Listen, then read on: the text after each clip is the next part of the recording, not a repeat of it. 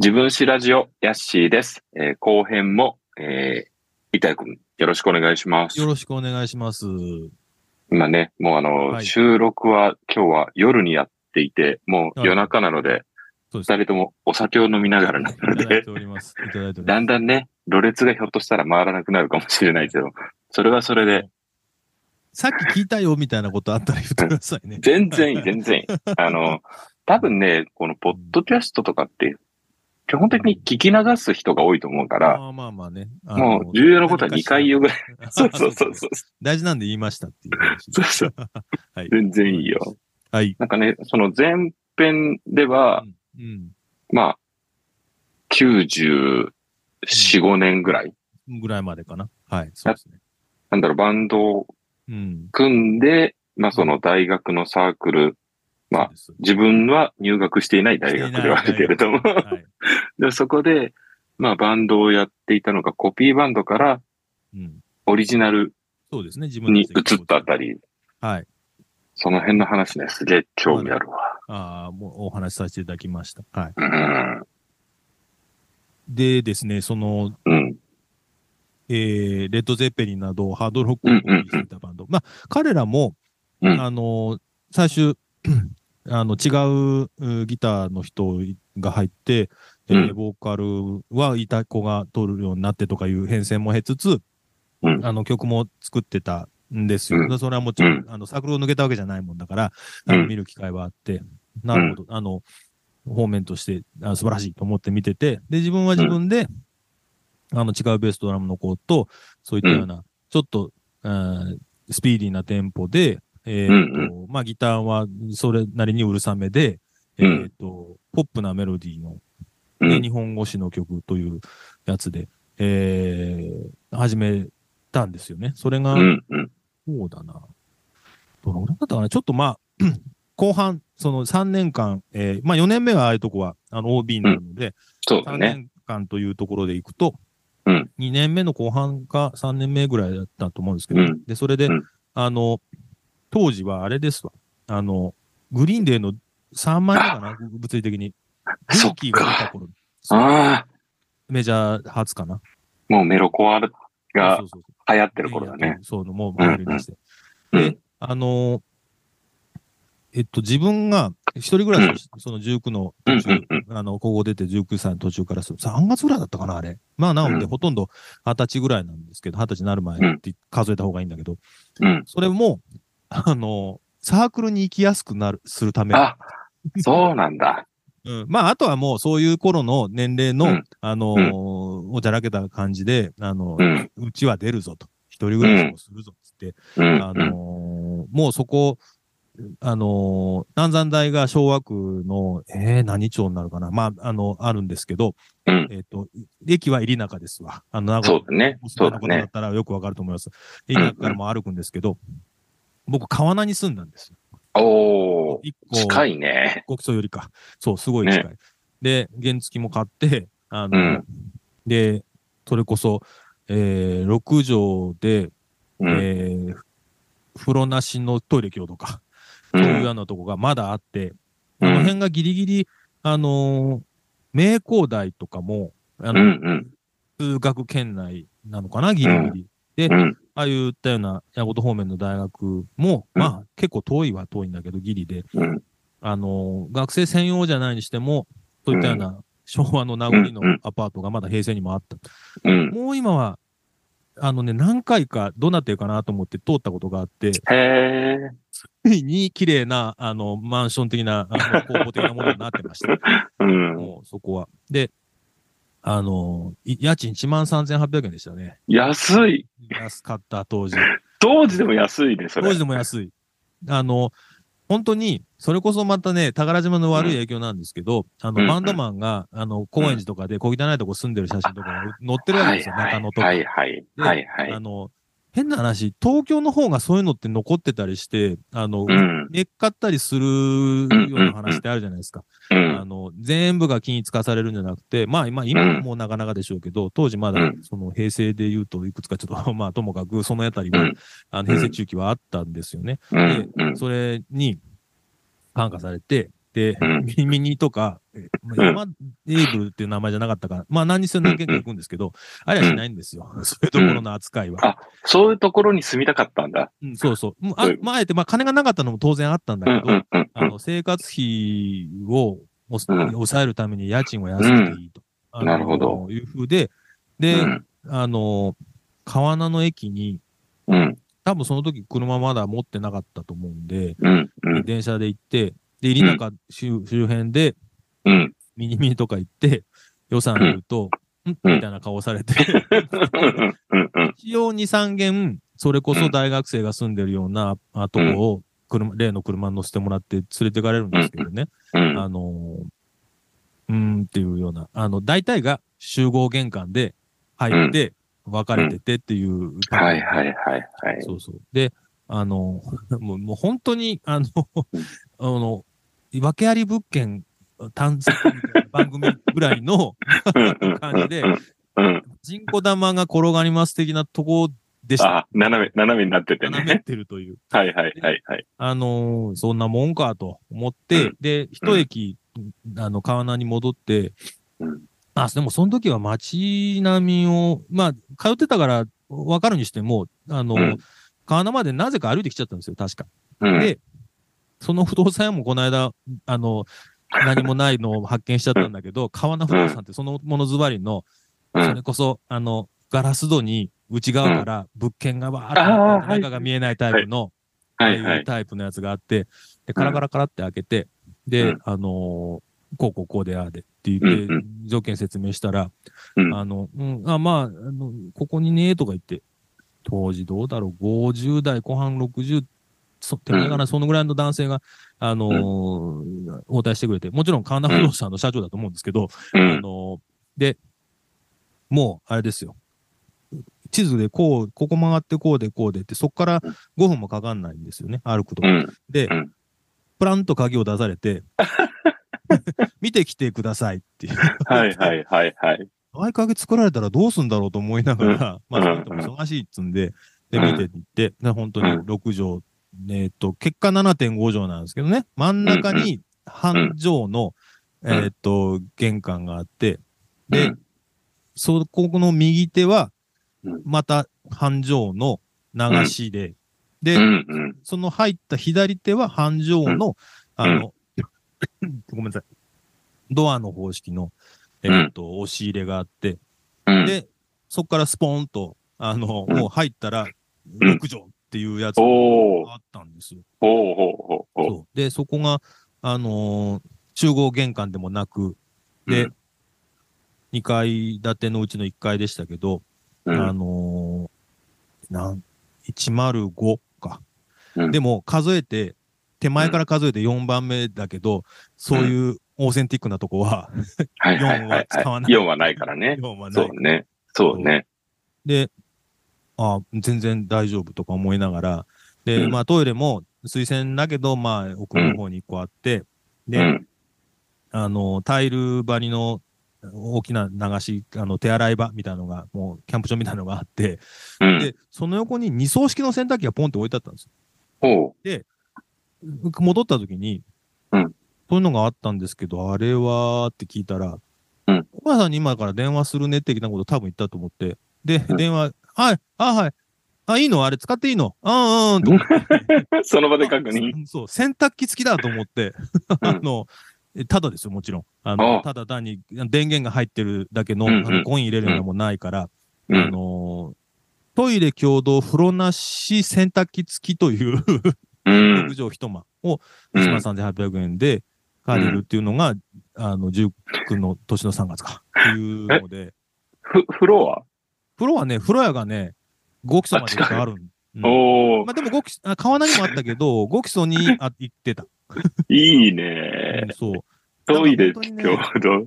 そうそう。あの、なんか、昔の漫画とか劇画みたいな、うん。あの、うん古臭い一人暮らしっていうやつを、そうだなんかしたね。かった節も多分あったんでしょうね。なるほどね。そう小池和夫じゃないけれどというよううな、んうんうんそういうやつで。で、うんあの、まあ、ひ一つ言うと、その、住んでた間、彼女はいませんでしたけど、なかったんだけど、なかなか来ないよね。来ない、来なかった。人女の子も来なかったな。絶対ね。え、だってそれが、えっと、何年ぐらいの時？何歳ぐらいだ？うえっと、二十歳になる年ですね。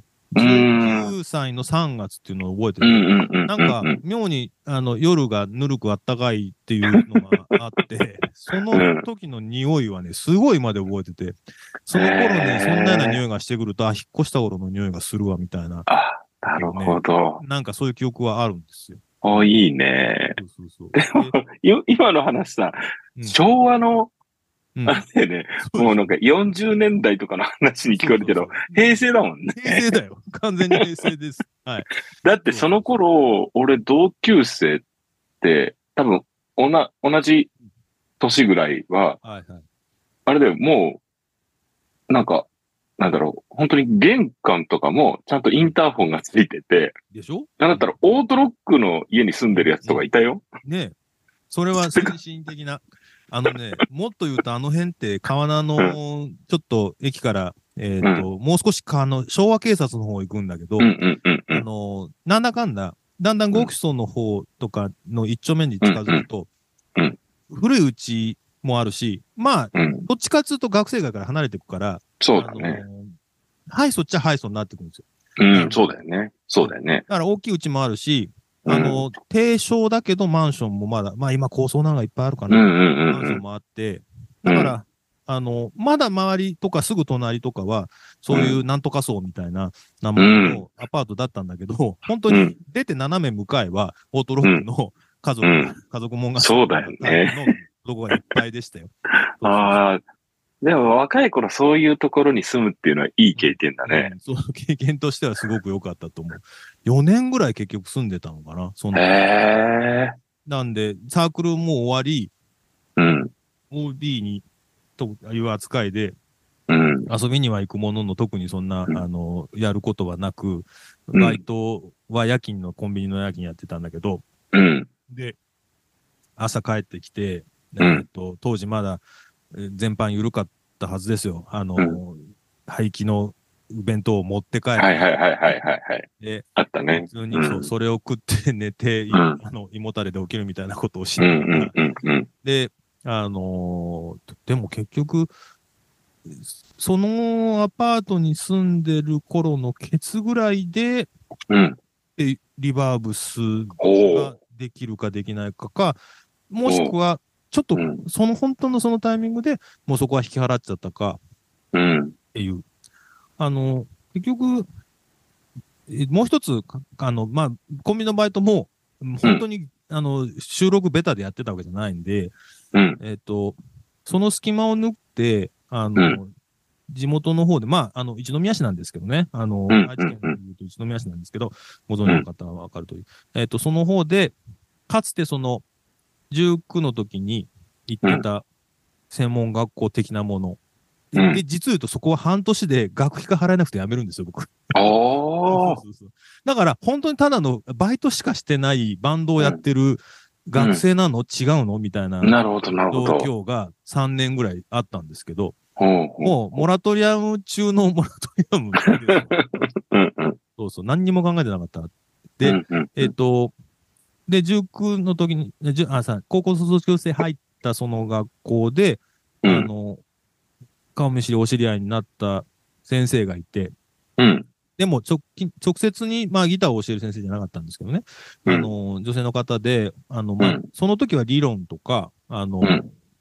音聞いて、こうこう、ああでこうでっていうような実践的なところの、あの、ギター以外の部分の話を教えてもらってて、えっ、と、うん。何人かの中の一人として、で、うん。あの、同郷だと、一宮だって話になって、ほうほう。で、。その方が、あの、まあ、いろんなとこにもちろん、あの、ヤマハにも行けば違うとこにも違うとこにもって、大体、あの、レッスンやってる方ってそういう風なんだけど、うん。うんそうじゃなくて、あの、一宮に、あの、うん。スタジオを構えて、今日構えて、え引っ越し、あの、一宮の中でだけど引っ越しもして、うん。あの、音楽教室を、あの、建てるとうん。いうことになって、でも、まあ、とはいえ、バイトなんですけどね。あの、うんそこの、あの、いろいろ、あの、教える業務以外のところのバイトみたいなのも、あの、複数人いて、曜日一つ、うんそこに、あの、やってくんない、や、や、っていう話になって、くんないだったかやらせてくださいだったか、ちょちょっと近い話んだけど、うんで、えっ、と、で、そっちの比率がだんだん多くなってきて、うん。通うの変だなと思って、うん。うん。戻ってきたっていうのが、うん、いきさつには近いです。へえ。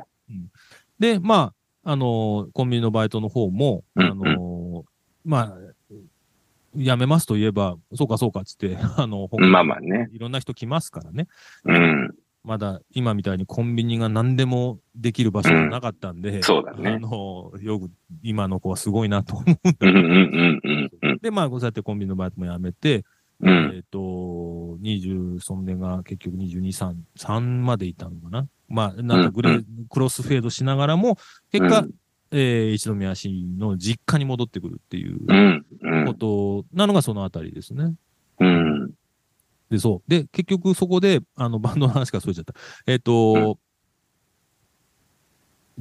アパートに行った時も、あうん。のー大きな音は出せないにしてももちろんギターはそこにあったりなんかしなうん。がら、で、うんまあうん、練習をするような、あの、ただしないようなとか、うんあ、と、まあ CD もある程度その置ける範囲で買ったりっていうのをずっとしてたときに、その3人組のバンドというやつで、あの、うんさっきちょうどと出た、あの、グリーンデーの3番目が出たとか。とえーっと、ダイナソージュニアっていうバンドがすごく好きなって、なりかけててなったのもあって、で、それがうん。4枚目、5枚目、あのー、メジャーの4枚目、女の子がタバコ吸ってる絵のやつ、写真か、あの、そのジャケ写と、その次と、みたいな頃がその頃だったりとか、うん。でそこからどんどん、まあ、あの、バウンスの情報ですけど、うん。あの、その辺で、バウンスのただの、ただで置いてある、あの、媒体の、そうね。で、そして、出しが、買えないからね。買えないから。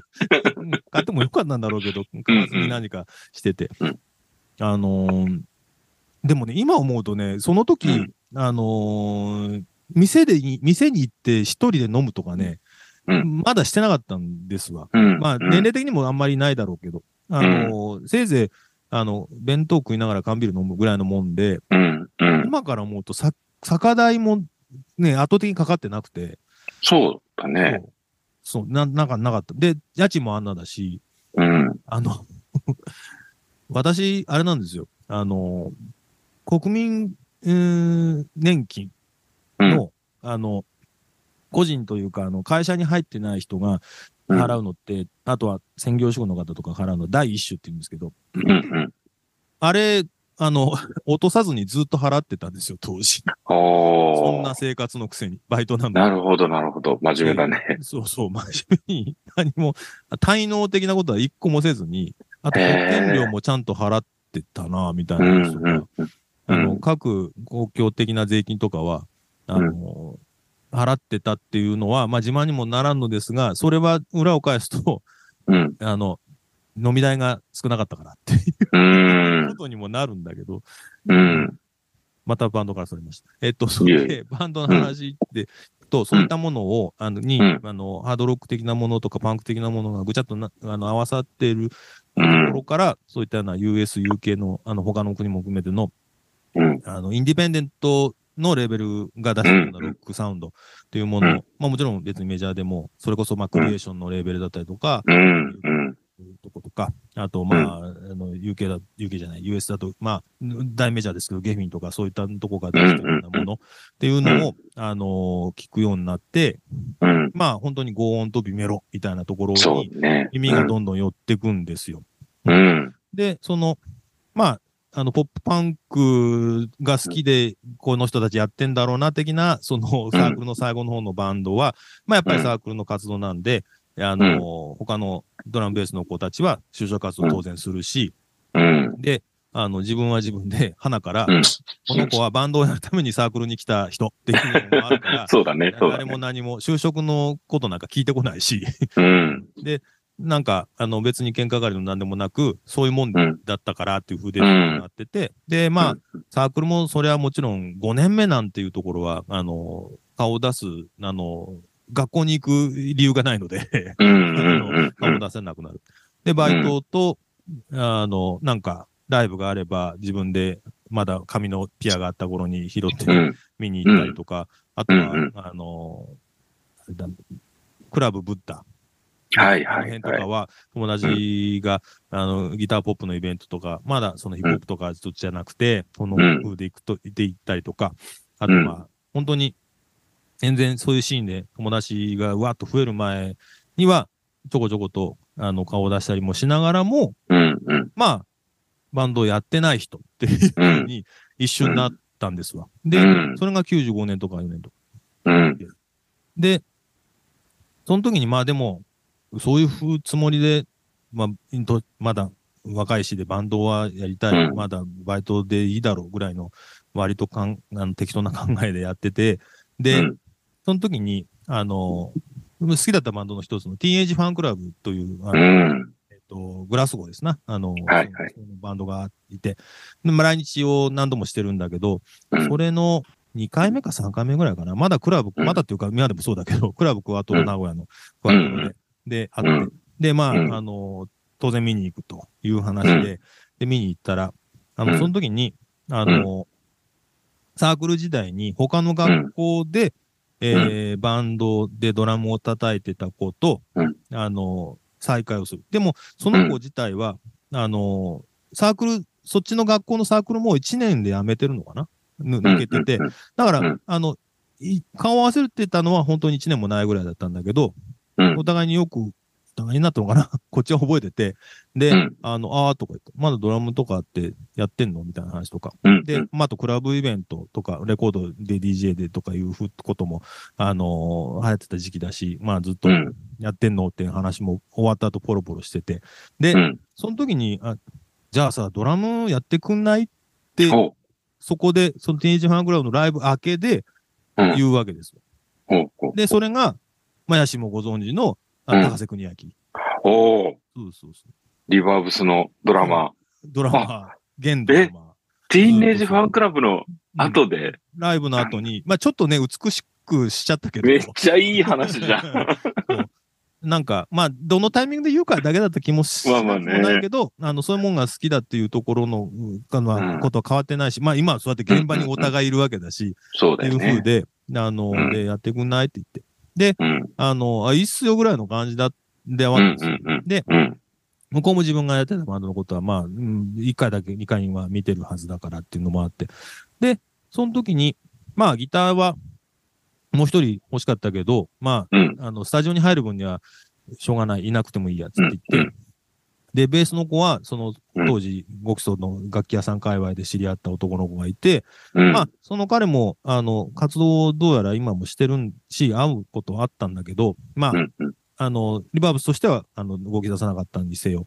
うんで、そこで3人で、あの、入中の名曲堂の地下のスタジオに入るという。わけですわ。うん。まあもちろんコピーをして、その時は、それこそティーンエイジファンクラブとか、あとシュースイートっていう人がいて、その人はいはいはいはいあの曲をやったりとかして、うん。うん。まあ、でももう、そこからさあどうなるってことは、うんなんともなん、わかんないから、うん面白いね、楽しいね、やっぱり久しぶりに音出すといいね、ぐらいの感じで終わったは終わったんだけど、うん。でそっからでも自分は、あ、よし、ドラムはやってくれそうな子がいたぞ、となって、うん。で、ギターに、うんあのーその当時サークルで、えっと、えー、そうな、同級生だ。で、えーギター弾いてた彼がいて、で、その子が、実を言うと、4人で、あの、最初に1年目には、時に始めた、あのーバンド、えーレッド・ゼッペリンをコピーしてた。から自分が抜けた後にそこに入ったっていう、ああ、なるほど。だったりもして、うん。まあ、うんそういうようなつながりの、あの、うんうんうん。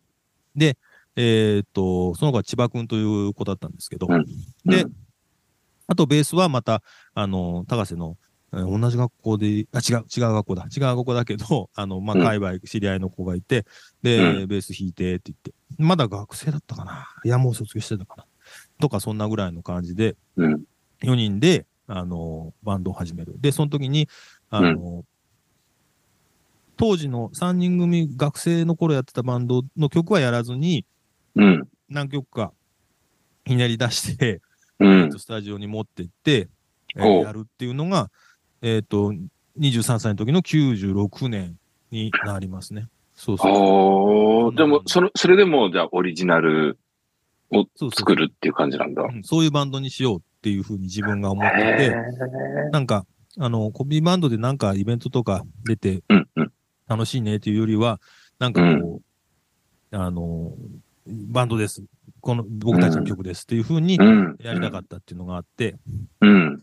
そう。で、それで、えっ、と、結局その千葉くんともう一人のベースの子、高原くんだったかな。で、うんまあ、あの、とのライブっていうのは、あの、うん結果、実現は、高原くんはやってくれてたんだけど、千葉くんとのライブっていうのは、まあ、実現はしなかったんですよ、最初。スタジオに入ってたんだけど。で、まあ、うんなんか、いろいろ、ちょっとやら、やれないかな、みたいになってて、うん、うんあ、もう詳しいこと忘れてたけど、そんな喧嘩したとかじゃないんですよ。うん。うん。でも、千葉君は千葉君で、あの、バンドを一生懸命やるってなって、うん。あの、そのままお互いに、あの、どうっていうような、そっちのバンドどうみたいな話をするぐらいに、あの、活動を一生懸命やってて、うん。が、あの、千葉君は、最終、最終って言ったら違うな。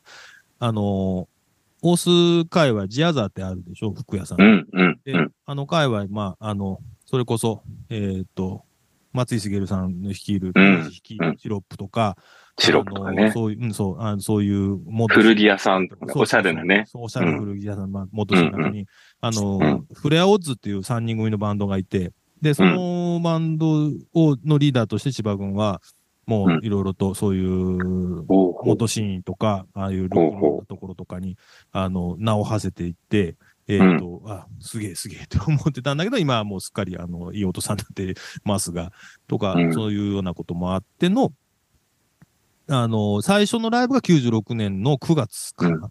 へえ。確かね、作って1年経たずに、なんかライブの話が舞い込んだんですよ。へうえ。ん、そどういうところでやったの？う。えっとね、それが、うん。僕ら、あの、うん。初めてのライブ、クラブクワトロだったんですよ。ええすごっ。イベントでね、イベントで。当時まだクラブクワトロも、もちろんうん。今でもそうだし、当時もそうだったんだけど、うん。もう来日アーティスト、東京からのツアーアーティスト、いっぱい埋まってる中でも、うん。あの、ポコンと、あの、あ、キビでもないんだけど、うん。あれば、あの、地元の人たちをフックアップしましょうっていうよううな、ん。あの、イベントが一つ、あの、それこそ、えっ、と、クワトロの、えっ、と、うブッキングマネージャーたる、うん。あの、田口さんって方がいて、で、うん。えー、田口さんもバンドをやっていてとかいうこともあったりはしたんですけど、で、その方の、うー仕切りのもとに、えっ、と、イベントとして、あの、うん。タイトルがついて、うん。ワイルドシーズっていうんだな。あの、ん野生の種という意味の。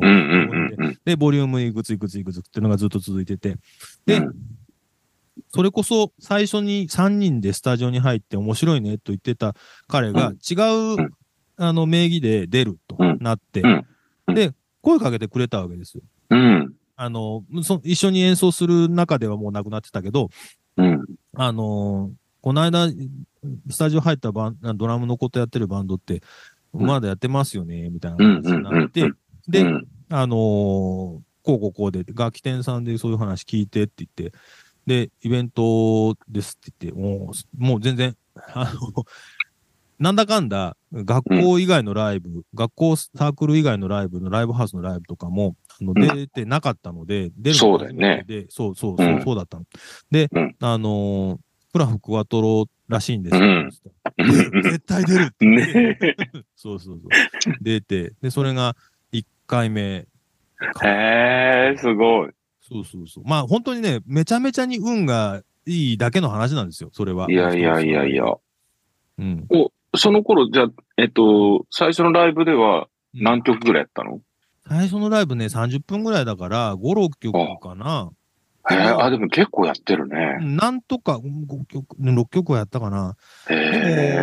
も、うん、当時、当時の曲何があったかなぐらいの、それこそあのサブスクリプトンサービスにですね、後ほどあのご紹介しますけど、あの90年代のリバーブスというタイトルでごそっとなんかくちゃっとまとめたありますがあるんですけど、あれ、中の曲を何かやったのと、あと、うん。今思うとなんとなく恐れ多いというか、ようやったなと思うんだけど、あの、うんカーネーションの夜の煙突をカバーして。おー、いい曲じゃないの。そうそう、めちゃめちゃ。まあ、もちろん曲として好きだし、あれなんだけど、うまくできてたかどうかちょっとわかんないんだけど、で、それで、あのー、クワトロの箱箱の専属の PA の人に、彼らいいんじゃないの？って言われたっていう。へえ、いやー、いいそうね。、そのカバーしたから、あの、ピッてね、耳が言ってくれたっていうのはあるにしても、うそうんカバーというかコピーというか、うん。うんうんでう、ん。その、カーネーションのバンドとしての偉大さとか全然わかんないまんまに、うん、一回聞いただけで、あのうん、コピーしたみたいなことはしましたね。そう。へえ、えそれはありバン、バンドをさ、組むときにさ、うん。その、例えばさ、バンドの方向性だとか、うん、うん。あと、その、そのバンド名とかさ、ああ、うん。そういうのはどうやって決めたの？あれね、まずバンド名はもう、あの、うん。簡単なというか、あの、うん。結構安直なことで、当時ね、機材の名前つけるのが、ちょこっと、ブームだったんですよ。あ、どうやら。でも、日本のバンドにはそんなにないけど、うん。あとは、あの、それで、本当にうん。いわ、いわゆるうん残響っていうのの、うんうんうんのリバーブ？に、そうね。まあ S がついただけっていうので、なんかそういう、まあ、うーん、そっからだけです。へあの、深い意味というのは。で、あと、そこまでその、あ、なんか今ギターアンプにレバーブって書いてあるから、それでいいじゃんまででもなくて、つけたいなと思った五感とか、発祥とか、どっから来ましたか、それこそ今みたいな話を聞かれたときに、あの、うん機材の名前がいいなと思ってっていう理由ではあります。うんうんうん。もうかっこいいバンド名だしね。あありがとうございます。うにんうんうん。前は本当に、あのーが、英語の綴りとしてのリバーブに S がついてて、そういう、うんあのー文法で合ってるのかちょっとわからないものの。やって、で、その、それこそ機材名云々とか、あの、ギターアンプにくっついてるものみたいなところでいくと、ギターサウンドが主で、あの、うんやっていきたいっていうので、うんもうさっきから何回も、あの、話出させてもらってる、あの、う大きいうるさい目のギターの音と、あの、うんうんうん。ポップなメロディー、綺麗メロなディーだね。そう旋律っね。ていうのが、あの、テーマとしてはあったのと、あとはまあ、日本語でどこまでいくかみたいなよううな。んうん。まだ、あの、当時、下北沢周辺みたいなくくられ方はしちゃうと、くくり方をしちゃっていいのかわかんないけど、うんそういうような、あの、日本においてのポップロックな、あの、スピーディーなあのテンポのバンドの皆さんはう、英語でやってる人もまだ全然いたので、ああ、そうか。英語詞の人で、うんうん。まあ、英語は得意なわけじゃないし、自分が。うん。あとはそういうところで、それの、あの、反対というか、そうじゃないところで行きましょうよっていうのは、自分の中でだけ決めて、まあ、周りも別に、いや、英語の方が良くないですかみたいなことは何も出なうかったから、ん。そう、あの、合音、美メロ、日本語っていうのが、一つ、う今、自分で振り返ってあげてみると、テーマだったかな。へえ。え、曲作りとかは、こう、まあ、それまでもね、オリジナル作ってたみたいな話だったけど、まあまあまあねうん。うん。でもなんか、その、例えばリバーブスの世界観とか、うん。うん。そういうところとかは、うん。なんかどう、ど、なんかメンバー間で話し合ったりっていうか、どっちかっていうと、まあ、板谷の方が、うん。こう、うんこういうのやりたいみたいな感じだったのそうかな。だね。そうそう。うんあのーそれこそ初ライブ以前、その、うんそれ以降で、あのーしばらくはというか、だいぶずっと曲は自分しか書かないし、まあそれで全然良かったんだけど、うん。C 曲書いて、こういう感じ、このバンドっぽい感じがやってみたいっていうふうな、その参考曲なるもの、どどのバンドでもあると思うんですけど。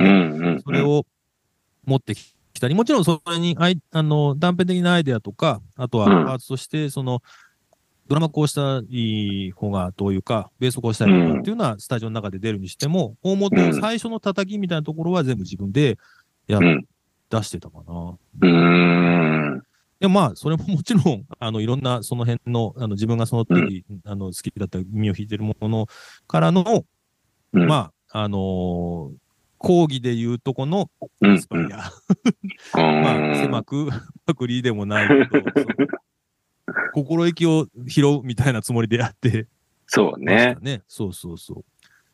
そんな感じ。そっからじゃあ結構活発にうん。まあ行動というか、多分、俺最初にうん。リバーブスのこと知ったのってう、99年とか、それぐらいなのかな。うん。なんかね、うん。それこそ、うん。ツルロック、ああ、ツルロック、ツルロック。この間も。ツルマイロックフェスティバルっていう、ね、名古屋の公園でやってるイベント、あれは一回出させてもらってるね。そうだよね。うん。なんか俺、それで最初見たのかな。ああ。なんか。多分多分その辺、多分ね、99年ぐらいに、うん。今共通、イタリアンと俺の間にいる友達とかといろいろ飲みに行ったりするようになって。で、俺はそんなにロックをその当時聞いてたわけじゃないけれども、うん、なんかまあみんなでライブハウスであったり、うん。クラブであったりとかしてるうちに。なんかリバーブスも、でさ、その頃ってもうレコード出したりとかレコード、そう。レレ出してるよね。出してた。それも、それをね聞いたよ。そう。ああ、ありがとうございます。あの、ん松田くんというね、あの、ねね、友達だねそうそううん、もちろんもちろん。うん。めちゃめちゃ背の高い。あうん。の、で、松田くんが、あのーインディー界隈のそのロックのこと、うんまあロックというかポップ、ギターポップ的なものとかは好きで、うんで、うん。あのーレーベルをやる。ねなるほど、つって。まあ、インディーレーベルっていうものは、あの、当時勃興してたから、うん。あの、珍しいことではななかったんだけど、で。その時に、うん、あの、えー第一弾シングルっていいの？あの、うん。なんかね、長いことバンドやって、あの96年から数えて、えっ、と、2006年が来ると30年経つんですけど、そうだよね。そうこうしてる間に、レコードを出したら、レコードブームがもう一回来るっていうのが。そうだね。そうだね。そうそうカセットを出してた頃からすると、もう一回カセットブームも来るっていう。すごいね。面い。白いね。面白い。で、あの、7インチを作っうん。出すってなって、わかりましたって言って、でもこっちも全然、あの、経験もノウハウもないんだけど、ねなんとかやって、で、うん。あのーその晩はもううん手元に僕持ってないんですよ、これが。うーん。まあ、ううんうあの、取っときゃ、取っとけたらよかったんだけど、受け取っちゃったのかな。そうそうそう。うん。そんなで、うん。あと、もう、もう、そこはコンピレーション、オレンジレーベルという名前を、つけて、で、うん。名古屋界隈のバンドうん。が10バンドぐらい入ったやつを、うん。で、まあ、それこそツルロックとか、あとは、ううん。ん、あの、共通の友達がやってたバンドもいっぱい入ってたし、で、うん。なので、本当に松田くんが、うん。そういったようなレーベルをやるっていうところで、いろんな人と、あのライブうんシーンだったり、まあ、それこそ、スルマイロックフェスティバルだったりとかもあるけど、うんうんそういうところでぶわっと合わせてくれたっていうのはうあんっ。たと思うので、うん。今につながる、その、うんヤシとの共通のお友達の大半は、松田君との間柄から、うん。そうね。っていうのは大きいですね。非常に。そうか、そうか。あれ、第一弾だったんだね。第一弾だっ。たはず。そう。あの、7インチは第一弾。で、あのーあと2、3枚かな、出したけど、うんまあもちろんその資金の話もあるので、うん。十分な話で、もうすごいすごいって、もう今でも拍手というところになるんですけど、うん。うあん。のーオレンジレーベルはありました。うん、で、あれ、一、一番最初のレコードは何？うん出したやつは？えっとね、。えっとね、いや、秋休みで合ってんじゃないかな。うで、で、裏、B 面が B 面ですよ、マジの。の B 面は、ビニールラバーっていう曲で、それ、うんサブスクに入ってますけども。入ってるね。そうそう入ってます。で、コンピの方はちょっとライブ収録したやつが、そんなにその玉もないので、あの、うん自分たちのカセットに入れた曲じゃないやつとかも出したんだけど、そう、うんそれを、あのー高瀬国明の高瀬の弟君が、うんうんあの、個人で、あの。絵を描いて、ジャケ写になったりとかして、そう、うん。そういったような、ぶわっと周りが。そうか、じゃあ、あの、サブスクに入ってるのは、うん出した順番。に入ってるのかな？あそうそう、一応年代順のはず。あ、そうなんだ。確かそうだよね。あーあ、の、収録をもう一回したみたいなやつは2つ入ってたりするけど、でもまうんあそれももちろん後で撮った方が、んあのーサブスク的には、えーのうん順番で並んでて、まあね、聞く順があるわけではないかもしれないけど、そういう風ですわ。うん。えーで俺ね、確かね、一番最初に、なんかその、まあ彼らがリバーブスっていうバンドをやってて、まあレコードも出してて、うん。で、その曲名が、うん。あのー海へ行くつもり行だった。くつもりだったっあていう、そのタイトルを聞いて、やるーと思って爆笑した覚えがあるんだよね。海へ行くつもねりだ、った。あの、悪い冗談ですよ、はっきり言ってそうだよね。そうだよね。まあ分かるる人には分かる。そうそうそうそう。あの、よく当時ね、あの、うパワフリギャルから怒られなかったもんだと思いますけど。あそう。ね。なまあ久しぶりにその言葉聞いた。いやパワフリ言いませんね、今ね、あんまり。そう。まあ、ねあの、的なところでね、あの、うん。開逆精神っていうと格好をつけてますけど。そういやいやあまあパロディートイ的なものとか、あの、うんそういったとこから引っ張ってきて、あの、曲をそうね。作りましょう、みたいなことも、ねあの、たん、たん、面白おかしくやってましたよ。そう。いや、でも、それこそさ、タイトルはさ、なんかまあ、インパクトすごいあるし、一発で、やっぱりフリッパーズ来たとかを知ってると覚えるけど、うん。でもすごい曲はポップだしかっこいいし、ね。なんかその辺がずっとやってることはかっこいいなと思うよ。いや、ありがたいです。な、本当に。あの、なんか、ギギターポップなるもの、うんあの、もちろんね、神塚の皆さんの耳には届いてたと思うんですけど、うん。あの、名古屋においてやりましょうって言って、ロックバンド的な音の大きさだったり、サウンドだったり、うん。場所だったりも含めてやってたっていうところは、もちろん仲間内には何個も、えーあの、うんうん。バンドいたんだけど、うん。あの、一つ、まあ、シーンは、の一旦の端っこの 末席は濁してたんじゃないかなとは、いやいやいや、思いですよ。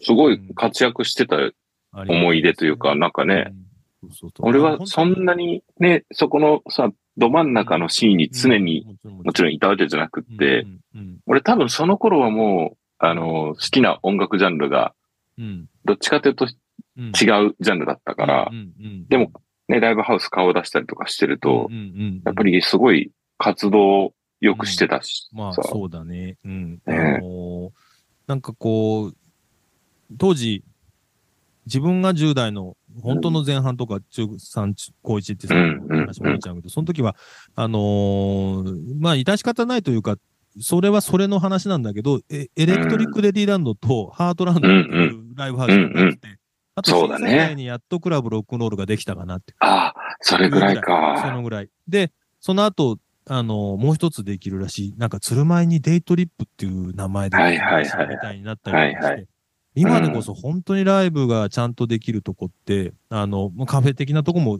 ちゃんとできてるし、あの、増えたし、ね。うんそうそうそう。で、まあ、もちろん KD ハーポン、ブラジルコーヒーってそういったような、あそうね。のライブをする場所っていうところも増えたし、うん。なんなので、そういったような、当時、塾のその二十歳のところも、まだ、うんやっぱり、あの、そういったような、名古屋の老舗みたいなところうん。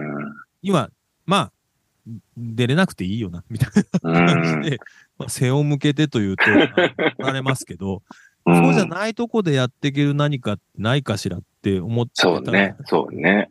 いうのはあります。で、あとは自分たちで、うん。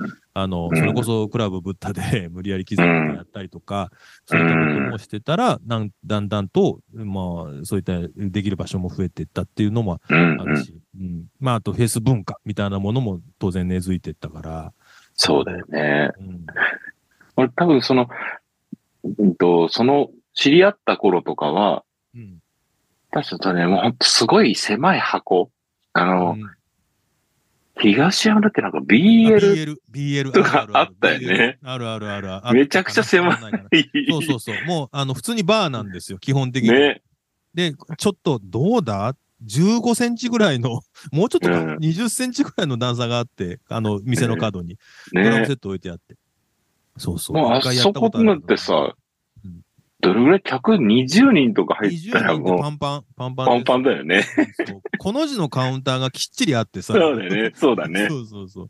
いや、いい店でしたけどね。いい店だったよねいい店なんか、うんそういう、そういう、だから、狭いところとか、うんもう込みで、なんかみんなで遊びに行くのが面白かったうんし、そうそうそうそう。そうだね。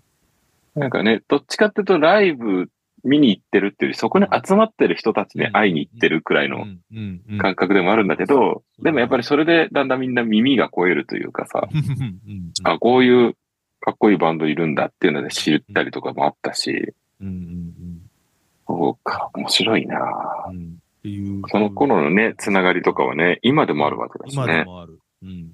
本当に。もちろん、あのーね、パパ、ママにもなりながらまた、してる人もいるし、あとはまあ遠くね、引っ越しちゃったりした人もいるんだけど、うん。でもなんか、あの辺かな、20代後半が原体験みたいなところは、今に完全に下がってる最初っていう気は、本当に、うん。ヤッシーも含めの、幸い皆さんのとは、そんな感じがしますね。そうだよね。だって、この、要はその、何、し四半世紀ぐらい、そうそうそう。結構さ、同じような仲間と今でも飲んでたりするわけだし、うんうんうんね。あとはまあね、その、イタヤンとは結構、し趣味が合うというかさ、前半にもちょっと話したけど、うんうんなんかあの、イベントでうん。ね、たまたま見に行ったものが一緒だったりとかさ、そうそうそうそう。うん。ちょっとサブカル的なものとか 趣味があったりとか、うん。うんあともう、あの、ヤッシーの映画ツイートとかを参考にして自分が行ったりとかはしたわあ ありがとう、ありがとう。ツイッターが始まった頃の話になっちゃそうだねぐらい前かな。そうそうそう。あああと、ヤッシーとは大丸で2回ぐらい会ってる。そうだね。あの、もう今はないけど、名古屋の カルトラーメン屋。そうそうそう。ごめんなさいね、あの、うん京京都とかで聞いてる方、あ大丸はあっちじゃないですからね。そうね。そうそうそうデパートじゃない方。デパートじゃない方なんですけど。はいでも、名古屋の大丸ラーメンってやっぱり結構、うんあの、いろんな人から聞かれる。ことがあてうんうんうんまあやっぱりね、あの、行きたかったっていう話を今する若者もいるぐらいだから。ああ、なるほどね。ね。そ それは、あの、現、体験してる人にしてみれば、まあ、それはどっちでも良かったと思うよって思っちゃうんだよね。ただ行けば行ったでいいし、行けなくてもそれはそれだと思うよっていう気はする。やっぱり、まあ、すべて時々時々思い出すぐらい好きなラーメン屋だったし、ああ、そう。まあ、ラーメン屋っていうか体験しに行くって感じだよね。そうそうそうそうそう。あれ場所だからね。店食うタイプの店だからね。そうだよね。まあなんか、そうだね。偶然そこで会ったこともあるあねっ。たあった。そうそうそでなんかそういうのがまた面白いよね。う。うん。見に行ったうん全然関係ないライブだったり、それこそお笑いのイベントだったりとかで、うんうん。やっぱりまあ、あの、特にやってないけど、豊橋とかね。そうね。そうそうそうそう。そうね。まあ、あの、杉作 J 太郎さんとかのイベントで偶然会ったりとかね。そうそうそう。ボーイズトークだ。あれね。そうね。吉田剛さんと一緒にやってるボーイズトークっていうね。いや、なんかその辺が、やっぱり今日以前にちょっと話聞いてみたいなと思ったところでもあるし、うん。うんやっぱり最初に話してたさ、宝島がきっかけだったっていうのとか、そうだね。やっぱちょっと似てるところもあるし、ああ、なのかな。そうだろうね。まあ、J さんはもうすでに宝島に執筆があったりもしたりそうだよね。そう、それを思うと。うん。なんかそうやって考えるとさ、その、なんだろう、こう、リバーブスのうん音楽、すごい、かっこいいし、まあ爽やか。なんだけど、やっぱり、その、なんだろう、うん。どことなくやっぱり漂ってる、その、まあ文化の香りって言うとちょっと語弊があるかもしれないけど、あれはなんかかっこいい。あのす。ごいさ、うん。やっぱりその辺っていうのは、その、イタヤもだし、他のメンバーの人たちの、、いろんな、うんこう、うん出汁が出てる感じがあするんだよね。それはね、あの、もうそういうのが出る年になったかと思いつつも、まあ当時もそうだったと思うし、なんかねそうそうそうそう汁というか出汁というか、わかるわかうる。ん。ありがたいですね。うん。なんかこう、4人で集まってやってこうなったっていうことには理由もあるわけで、こうしたもあるし、こうなったものにも理由があるし、うん。うん。あの、そうと、そう自分を感じてもらえるのはすごくありがたいですね。ねえ。あとやっぱりそのさ、まあ途中ちょっとね、活動停止してた時期はあっても、そうん止まった。うん。でも、ね、またやりてずっと継続してるっていうのは、まあね、そう。あのーこれすごいね96年から2003年で一回止まるんですね。うんうんうんうん。で、あのーで、また2013年に、うんうん。あの、今はなきと言っちゃいますけど、うん場所がないだけですけど、デシベルで、あうの、ん。イベントがあって復活を見るわけなんですけあど、デシベルで復活だったんだ。そうそう、デシベルの。いい話だね、また。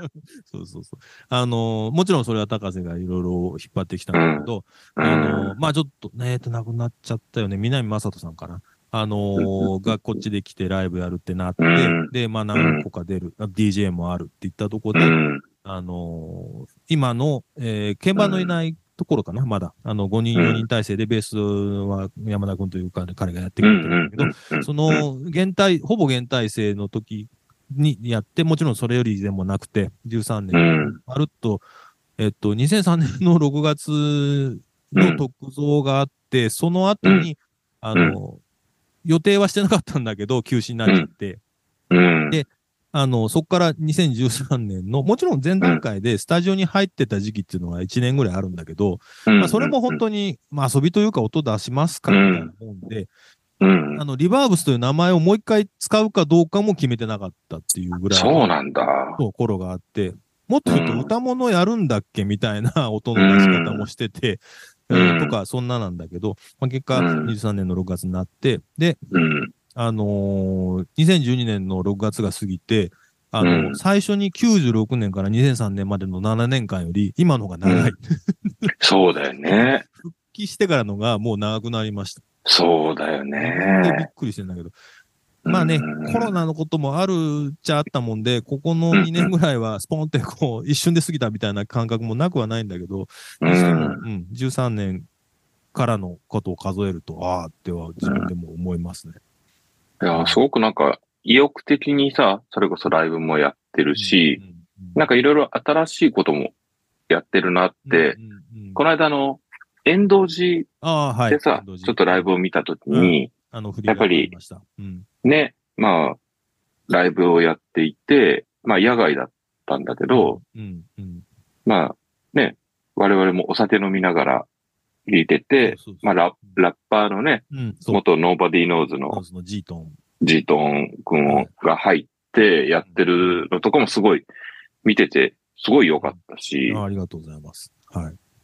なんだろう、やっぱりこう、多分、もっと若い頃は、もっととんがってたんだろうけど、だんだんみんなさ、なんかちょっと大人になって、本当に楽しんでやってる。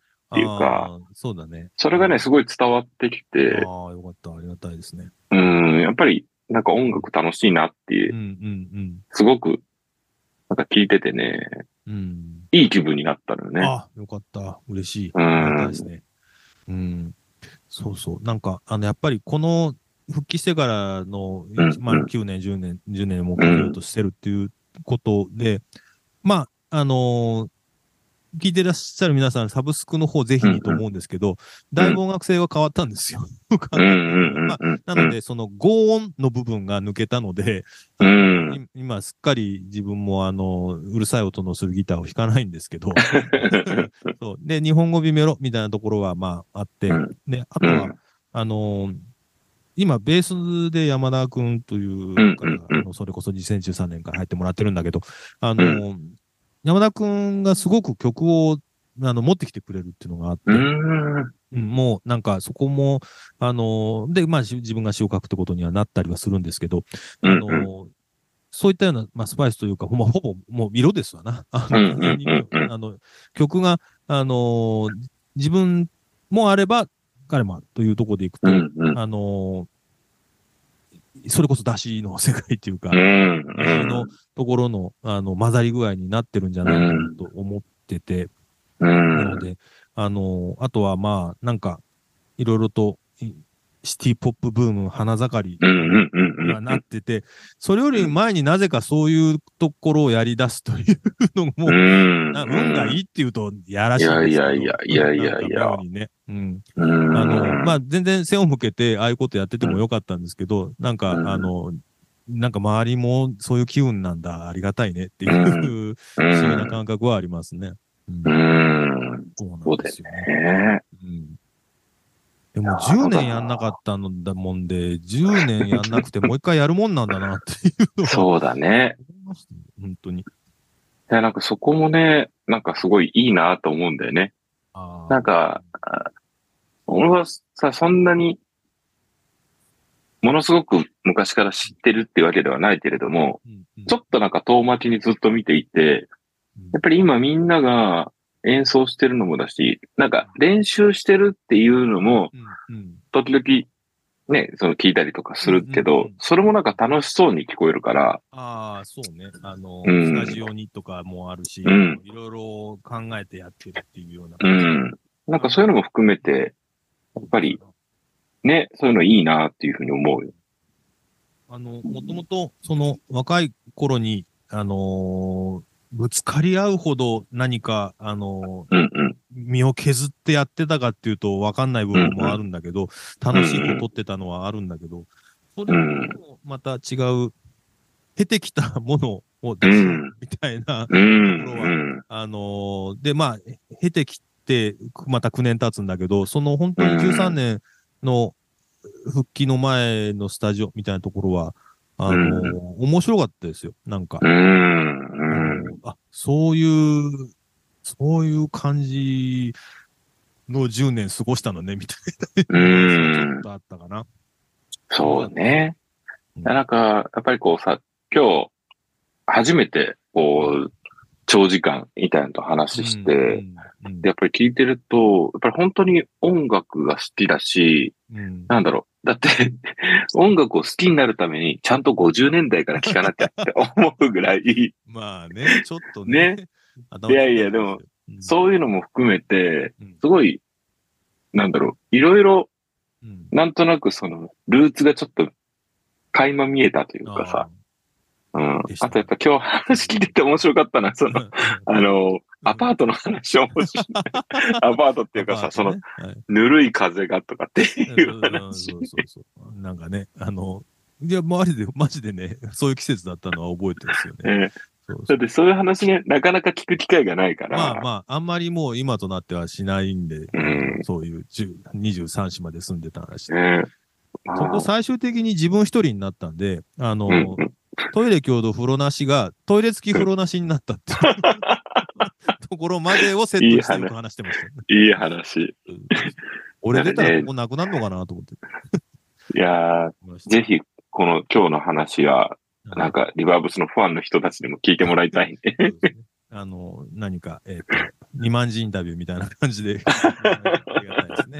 はいいやいやいや、ありがとうございました。あのありがとうございました。ちょっとね、最後に、まはいた告、告知をはいお願いできますか？改めて、はい。うんえー、名古屋中心に活動しております、リバーブスというバンドです。えー、もう一度言います。えー、うリに、カタカナです。リに歯に点々で伸ばして、うんウに点々のスでリバーブスでございます。うんうん。はい。えー SNS、あの、こちら、あの、ツイッターもあります、インスタグラムもありますので、あの、検索かけていただければと思っております。であとは、あの、サブスクリプションサービス、あの、Apple Music、Spotify、まあ、代表的なところでいくとあります。えっ、と、それこそ結成当初から90年代のものと、うん0年代のものという古い音源と、あとは、まあ、まだ直近のもの、ああともう、さっき言い忘れたの1個あった。2017年の街のつぶてという音源と、あと、えー、2000年かなあれ。あ、違う、2020年かな。あのー冬の無限大という曲がありまして、それは1曲だけのあの枠になってるんですけど、あのー山口幸則さんという、東京のオルガン奏者の方、オルガニストの方、まあ、鍵盤全般やるんですけど、オルガンとして、今で言うと、それこそサニーデイサービスの新婦とかも参加してうるん。方なんですけど、えっ、と、ゲスト参加をしていただいたフィーチャあー山口幸則として、あの、ハモンドオルガン B3 がうなりまくる曲がありますので、冬に聴いていただければと思います。冬の無限大でございます。あの、聴いたってください。えーこれからの時期にちょうどいいね。ちょうどいいやつを。はい。あと来年もライブあります。ちょっと年内、あの、11月、12月はちょっと、あの、えー配信されてる頃には、おライブがないかと思いますが、来年またありますので、えー SNS チェックしてあげてください。お願いします。はい。ありがとうございます。またあの。自分史ラジオのツイッターですとかね、い、ろんなところでまた僕もちょっとリバーブスの情報はありがとうございます。いろいろ発信をさせていただきたいなと思ってます。そう、ありがとうございます。いやー、ありがとう。今日はね、はい。結局、二人とも、まあまあ飲んじゃったね。まあまあ飲んで、まあまあそうだよね。美味しく飲みました。いますいやー、ありがとうございます。またなんか、次、ね、またちょっと会った時にもいろいろはい話も聞きたいしそうで、すうそうん、すごいなんか今日いろいろ聞けて楽しかった。